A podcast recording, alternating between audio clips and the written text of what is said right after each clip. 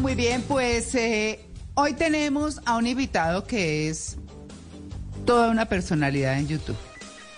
Eh, un colombiano, paisa, médico y cirujano, especialista en psiquiatría, máster en programación neurolingüística e hipnosis clínica. Les estoy hablando del doctor Pablo Gómez.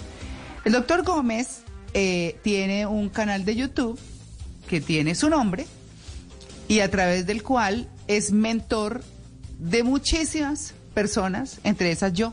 Entonces estoy muy feliz de tenerlo aquí hoy en el programa. Doctor Gómez, muy buenos días.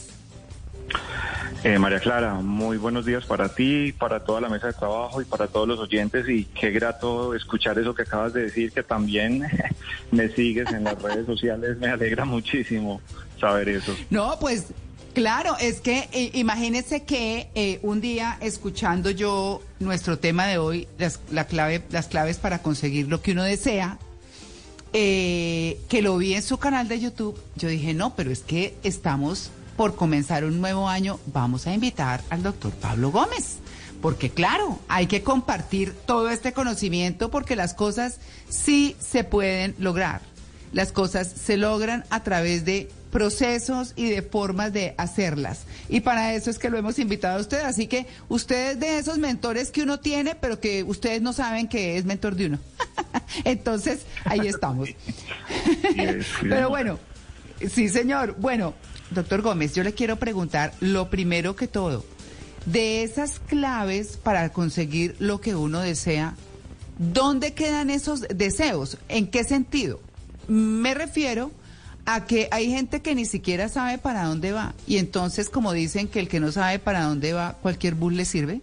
Entonces, empecemos por establecer como eso, uno quiere hacer algo. Yo hablaba hace un rato de, de que si uno tiene algo para el año entrante, no se ponga a hacer lista de montones de cosas, sino de una sola y que la vaya haciendo por fases. En este caso, que es conseguir lo que uno quiere, ¿cómo debe uno empezar? ¿Por dónde debe uno empezar? María Clara, yo creo que acabas de decir algo que es fundamental y es que si uno no sabe qué es lo que quiere, pues es imposible conseguirlo. Entonces, el ejemplo que yo te puedo dar es cuando yo dicto una conferencia, un seminario, y hay X número de participantes y asistentes, yo hago una pregunta y es, levanten la mano, ¿quiénes tienen metas en la vida? Y acto seguido, es como un acto reflejo, pues todo el mundo levanta la mano. Posteriormente yo les digo, listo, si ustedes consideran que tienen metas en la vida, tienen tres minutos para que por favor las escriban y de hecho no me las escriba todas. Escríbame las dos o tres metas más importantes que usted quiere alcanzar en su vida. Y en ese momento no te imaginas la cara de los asistentes. Voltean los ojos para un lado, voltean los ojos para el otro, se miran entre ellos, hacen el amague de que van a escribir, pero después se devuelven, me empiezan a preguntar, doctor, pero eh, ¿qué tipo de metas está preguntando usted? Y yo les contesto, no, no, no, usted me dijo que tenía metas, las que usted quiera, solamente escríbalas usted me dijo que tenía metas claras, por favor escríbalas. En ese momento las personas se dan cuenta que realmente no tienen las metas tan claras como aparentemente creen que las tienen. Y pues como se ven apremiados, que las tienen que escribir, porque de eso se trata el ejercicio, yo digo que en ese momento aparece como la, la musa, la inspiración y todos se vuelven poetas, porque todos empiezan a escribir cosas muy bonitas como mi meta en la vida es la felicidad, o mi meta en la vida es la paz, o mi meta en la vida es el equilibrio, trascender cosas muy bonitas, pero que realmente como metas para lo que nosotros queremos, que es programar nuestro cerebro, nuestra mente, pues no van a servir.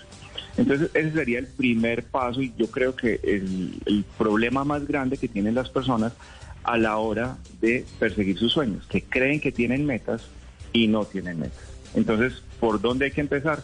Por definir exactamente qué es lo que quiero los sueños, por ejemplo, yo soy un defensor de que la gente sueñe y que tenga metas, eh, que en algún momento alguien le criticará y le dirá que usted no puede, que eso es muy difícil, que usted no va a ser capaz, pero eh, todo empieza por un sueño. Hay que soñar, soñar en grande, pero esos sueños hay que convertirlos en metas y las metas pues tienen unas características específicas para que el cerebro pues pueda empezar a rastrear eso que estoy persiguiendo y podamos acceder a todas esas cosas que queremos.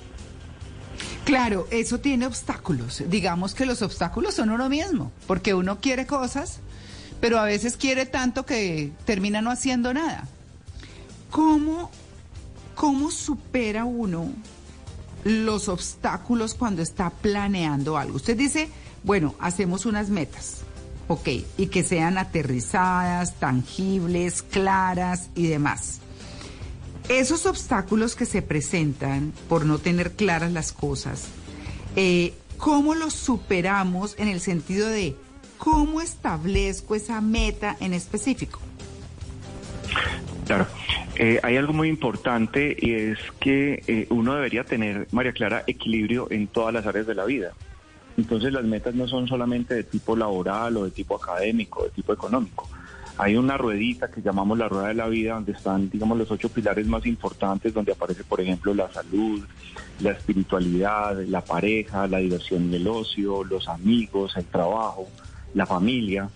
Y uno debería evaluarse inicialmente, y, estamos en una época pues propicia para esto, y es evaluar, hacer un examen de conciencia y cómo estoy yo en cada área de esta, de esta ruedita y mm, calificar en una escala del 1 al 10 cómo estoy en salud del 1 al 10, cómo estoy en economía del 1 a 10 y hacer ese ejercicio y darme cuenta que hay áreas de la vida donde realmente voy relativamente bien y hay otras donde estoy muy mal, ¿cierto? Y nosotros mm, decimos así, cuando la calificación que obtienes está por debajo de 7, es un área que pues está fallando, que deberías trabajar más en esa área. Entonces, primero tratar de tener áreas, eh, tener metas en las distintas áreas de la vida. Esas metas tienen que tener unas características que mencionaste rápidamente algunas. Las metas tienen que ser tangibles, o sea, cosas que se puedan ver y tocar. Por eso decía que la paz, el equilibrio, eh, la trascendencia, eso no se puede ver ni tocar mm. y el cerebro no puede buscar una imagen clara y nítida de esto. Y nosotros lo que queremos es programar una parte del cerebro, la mente subconsciente, hemisferio cerebral derecho, que funciona por imágenes. O sea, tenemos que mostrarle una imagen clara, real de lo que queremos. Entonces, primera condición que sea algo tangible, que se pueda ver y tocar. Pero tú me puedes decir, mi meta es tener un carro, tener una casa, pero eso no es suficiente para el cerebro. El cerebro necesita que sea supremamente específico. En el caso de un carro hay muchos carros, hay buses, hay taxis, hay busetas. Entonces yo tengo que mostrarle exactamente a mi cerebro qué es lo que quiero y eso tiene un fundamento neurológico. Y es que dentro de nuestro cerebro existe una red de neuronas que se llama el sistema reticular activado ascendente, que es como una especie de filtro, que cuando uno decide que quiere algo, pues el cerebro se lo empieza a mostrar, se lo empieza a, a buscar en el entorno. A todos nos habrá pasado, queremos un carro, específicamente este carro, esta camioneta de este color, y una vez decidimos que lo queremos, lo empezamos a ver en todas partes se nos cruza por el frente, lo vemos en los parqueaderos, el vecino lo tenía y yo no había visto, y es simplemente por eso, porque decidí que ya lo quería tener. Entonces, esas serían las dos primeras condiciones, que sea tangible y específico, pero para contestar tu pregunta, ¿qué hacemos con esos obstáculos? Tiene que haber algo que yo llamo un deseo profundo en el corazón. O sea, tiene que ser algo de verdad, María Clara, que tú lo quieras con tantas ganas que estás dispuesta a el numeral dos que es pagar el precio. Pagar el precio, ¿qué quiere decir? Que tenemos que salirnos de lo que mal llamamos la zona de confort. En otras palabras, que nos tenemos que tallar un poquitico. Solamente pagamos el precio cuando eso que queremos realmente es importante para nosotros, cuando realmente tenemos la necesidad o la intención de conseguir eso que estamos diciendo. Si no es así, es posible que apenas comiencen a aparecer los pequeños inconvenientes, los pequeños obstáculos que con toda seguridad van a aparecer, inmediatamente nos retraigamos, abandonemos el proyecto y lo dejemos empezado. Y es lo que sucede justo en esta época, que nos llenamos de listas, de cosas que queremos hacer. Este año sí aprendo inglés, este año sí bajo de peso, este año sí me meto al gimnasio, este año sí pago deudas. Y se calcula que para el 15 de enero la mayoría de las personas que hicieron esas listas, ya esa lista está abandonada, que ni siquiera la volvieron a mirar y que no tienen ni siquiera un plan de acción claro para ejecutar pequeños pasos que son los que nos van a llevar al cumplimiento de esas metas. Doctor, hay metas muy diferentes dependiendo de la persona, dependiendo de su condición, dependiendo de lo que es importante en la vida para cada uno de nosotros. Pero he visto a lo largo de mi vida cómo hay personas que se trazan metas muy altas y, a pesar de que uno piense que es inalcanzable, lo consiguen y en sus entornos, diferentes entornos lo consiguen. Hace poco escuché la historia de unos chilenos que estaban muy bien acomodados en su país y, y luego al migrar después de un año están igual de bien acomodados eh, en un país totalmente diferente, haciendo algo totalmente diferente, mientras que otras personas que se propusieron metas más bajas están hace tres años trabajando en lugares en los que nunca pensaron trabajar con menor sueldo, etcétera. Eh, puede ser posible que de pronto nuestro cerebro empiece a determinar cuáles metas alcanzamos y cuáles no, y entonces no busque llegar a más porque piensa que no lo merece. Claro, claro, buenísima esa pregunta. Eh, el principal obstáculo muchas veces es la duda, es el temor. Es eso que acabas de mencionar, el pensar que no soy suficiente, que no lo merezco. Y les puedo decir que una mayoría muy, un porcentaje muy alto de las consultas que yo atiendo están relacionadas precisamente con eso, con problemas de baja autoestima, de baja confianza, baja seguridad. Y pues si yo tengo esa creencia instaurada en mi, en mi cabeza, en mi cerebro, yo no me merezco eso, yo no soy suficiente, eso no es para mí, yo cómo voy a aspirar a esas cosas, pues para el cerebro una creencia es un dogma, es, es una sentencia que mi cerebro tiene que ejecutar y eso es parte del proceso para alcanzar las metas. Cuando yo tengo un objetivo claro, definido, estructuro un plan de acción, un, plan que me permite todos los días levantarme y hacer pequeñas acciones para alcanzar esa meta, pero por más que lo hago, lucho, trabajo, me estrello, me estrello, las cosas no salen, es posiblemente que dentro de mí existe una creencia llamamos en programación mental una creencia limitante que está obstaculizando, está saboteando sin que yo me dé cuenta la consecución de ese objetivo. Entonces es muy importante y dentro de lo que yo propongo, uno debería hacer un ejercicio todas las noches que yo lo denomino, pues no, es un nombre que yo le haya puesto, así se llama la técnica, se llama la oración científica y lo pueden encontrar en mi canal de YouTube como ejercicio.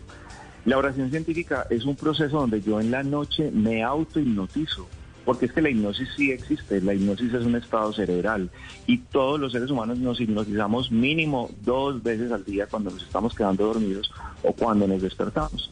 Entonces el ejercicio de visualizar lo que yo quiero debe ir acompañado de la generación del sentimiento. O sea, ¿cómo se sentiría ya estar en posesión de esa meta que yo quiero? Cuando yo empiezo a hacer ese ejercicio, y dentro de mí aparece un sentimiento incómodo de miedo, de angustia, de sufrimiento, unas palpitaciones, un chusito en la espalda, un malestar en la garganta. Esa es mi mente inconsciente e inconsciente diciéndome, no, por ahí no es, usted no se merece eso, y eso obedece generalmente a un programa mental que fue heredado posiblemente en los primeros años de vida, porque en los primeros años de vida más o menos hasta los ocho años de vida, nuestra mente no está funcionando a nivel consciente la mayor parte del tiempo. Estamos todavía en un modo de inconsciencia donde no somos capaces de racionalizar las situaciones que suceden a nuestro alrededor. Por eso le decimos a los padres que tienen que ser muy, muy cautelosos en la forma como hablan, como corrigen, en los comportamientos que tienen cuando tienen niños pequeños, porque esos cerebritos de esos niños son esponjitas que simplemente todo lo que ven, todo lo que escuchan, lo absorben de manera literal y eso va a determinar la forma como ellos se van a relacionar con el mundo. Eso es lo que va en gran parte, en gran medida, por lo menos la mitad de su personalidad depende de eso.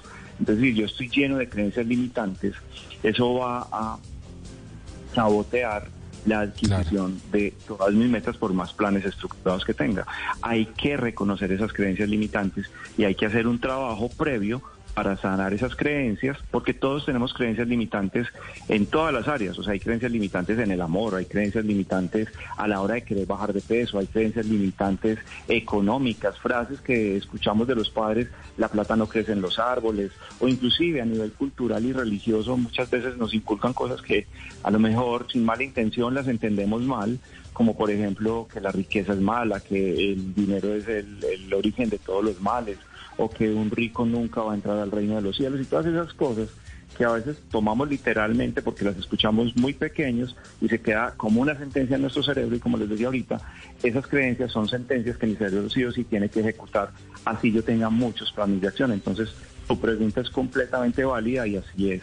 Mi cerebro puede, con base en esas creencias, sabotear algo que yo desde mi mente consciente estoy buscando, pero mi mente inconsciente me protege diciéndome, no, por ahí no es, si se mete por ahí puede sufrir y es mejor que no lo haga. Doctor, eh, usted bien lo está diciendo, es, hay, hay eh, creencias limitantes para, pues para muchos campos, o más bien para todos los campos de la vida, sin lugar a dudas, uno de ellos, el amor, en donde yo me siento no sé si cómodo o incómodo realmente. Yo, yo creo que más incómodo que cómodo. Y, tengo una creencia muy limitante, doctor, con mi vecina, que me encanta. con la vecina. No, pero es que tengo que, si no aprovecho al doctor, pues eh, tengo una creencia limitante terrible con mi vecina. Y a propósito de una de sus especialidades, que es la hipnosis clínica, usted ahorita nos hablaba de esa especie de autohipnosis que uno puede hacerse para poner una idea en su cabeza. Pero eh, ¿qué tan positivo, qué tan bueno o qué tan buenos resultados más bien puede dar una hipnosis de parte de un especialista como usted u otro eh, que pueda a uno instaurarle eh, creencias en su cabeza que realmente funcionen? ¿Eso es real? ¿Funciona si me pongo, si pongo mi cabeza en manos de, de otra persona? Sí, mm, realmente sí, sí funciona. Lo que pasa es que hay un mito grandísimo con la hipnosis. O sea, cuando le dicen a uno hipnosis, la gente se ríe, no creen en eso. Y como lo hemos asociado a la hipnosis de espectáculo, mm, lo que vemos en televisión, que llega un señor con una voz rara, míreme a los ojos o mire el reloj y duérmase y la gente se duerme, pues la gente no cree en eso. Realmente esa hipnosis de espectáculo existe, eso es cierto, lo que ustedes ven ahí es verdad, eso es cierto, eso se puede hacer, pero si hay una salvedad que tengo que hacer. Y es que esos estados profundos de hipnosis, digamos que dentro de la capacidad hipnótica, primero que todo la capacidad hipnótica es individual. O sea, hipnotizar a alguien no depende de la técnica o de la capacidad que tenga la persona que está hipnotizando en este caso puntual sería yo. No depende de mí que yo pueda hipnotizar a una persona o no. La capacidad de hipnosis es una capacidad individual y hay personas que fácilmente entran en esos estados profundos de trance hipnótico y hay personas que definitivamente no, no pueden, son demasiado racionales. Hay un bloque de concreto, de cemento reforzado con acero que evita que pasemos de la mente consciente a la mente subconsciente y en esas personas esos estados profundos de hipnosis no se dan. Ahora, si yo tengo un paciente que realmente entra en un trance profundo de hipnosis, que la estadística más o menos a nivel mundial dice que de 100 personas, 10 pueden entrar en esos estados, que yo lo he corroborado pues en, en mis presentaciones, yo tengo un escenario con 100 personas, ¿quién se quiere hipnotizar? Todo el mundo se quiere hipnotizar, hagamos estos ejercicios y voy depurando y voy depurando a través de técnicas, de técnicas, hasta que al final quedan 10 personas que son absolutamente hipnotizables. Y es cierto, a esas personas yo le puedo dar una orden hipnótica que siempre y cuando esa orden no esté en contra de sus principios éticos y morales y que la persona esté de acuerdo en participar de la del espectáculo que estamos haciendo, en este caso estoy refiriéndome a hipnosis de espectáculo, pues la persona va a ejecutar esa orden tal cual como si de verdad lo que yo le estoy diciendo estuviera pasando. Distinto a lo que hacemos en la hipnosis clínica. En la hipnosis clínica lo que hacemos es a través de la hipnosis acelerar procesos terapéuticos, porque la hipnosis no es una terapia como tal.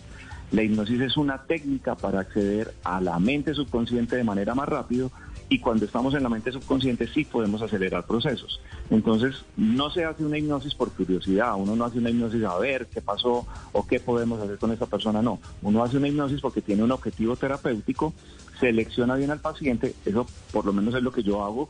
Yo no hago hipnosis si la persona no entra en un trance profundo. Si no es así, pues busco otra estrategia eh, terapéutica, pero no utilizaría la hipnosis.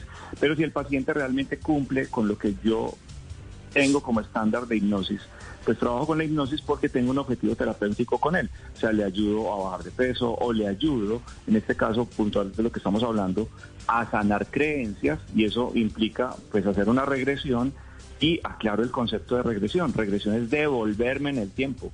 La gente cree que una regresión es irse para otras vidas, una vida pasada, y ahorita que están tan de moda las constelaciones y todo eso. Ah, No, regresión técnicamente simplemente es devolverse en el tiempo y yo puedo regresarte a ti a los tres años de edad cuando tu papá eh, se fue de la casa y los dejó abandonados y eso generó en ti un problema de inseguridad, de baja autoestima, de no soy suficiente. Sanamos a ese niño y programamos creencias nuevas. Ahora, esto también es muy importante. Una orden hipnótica en un paciente supremamente hipnotizable, máximo, máximo tiene una duración de 24 horas. Máximo tiene una duración de 24 horas. Por eso en países donde la hipnosis es seria, es fuerte, eh, hay que tener certificados. Estoy hablando de Estados Unidos, estoy hablando de España, estoy hablando de México, estoy hablando de Argentina. Países donde la hipnosis es tomada en serio y donde las universidades, las facultades de medicina la dictan como una cátedra, esa- esas técnicas hipnóticas realmente producen muchos beneficios en muchos pacientes y en esos países el terapeuta hace la sesión de hipnosis, pero además graba un audio que el paciente debería seguir escuchando por un periodo de tiempo en su casa para que la orden perdure en el tiempo y finalmente se cambien los hábitos. Claro. Doctor Pablo Gómez, pues nos queda un poco eh, tal vez saber eh, qué le mostramos al cerebro para convencerlo de que esos sueños son posibles o cómo hacemos posibles esos eh, sueños, cómo los podemos medir, qué, qué podemos hacer. Nos queda em, como, como hablar de un derrotero diario, por ejemplo, cómo hacer las cosas como con paso a paso. ¿Usted me acepta una invitación de unos pocos minutos más mientras nos vamos a las noticias y regresamos? Claro que sí, con todo el gusto. Bueno, entonces, listo. Teniendo eso, ya regresamos. Estamos en En Blue Jeans de Blue Radio, el programa más feliz de Blue.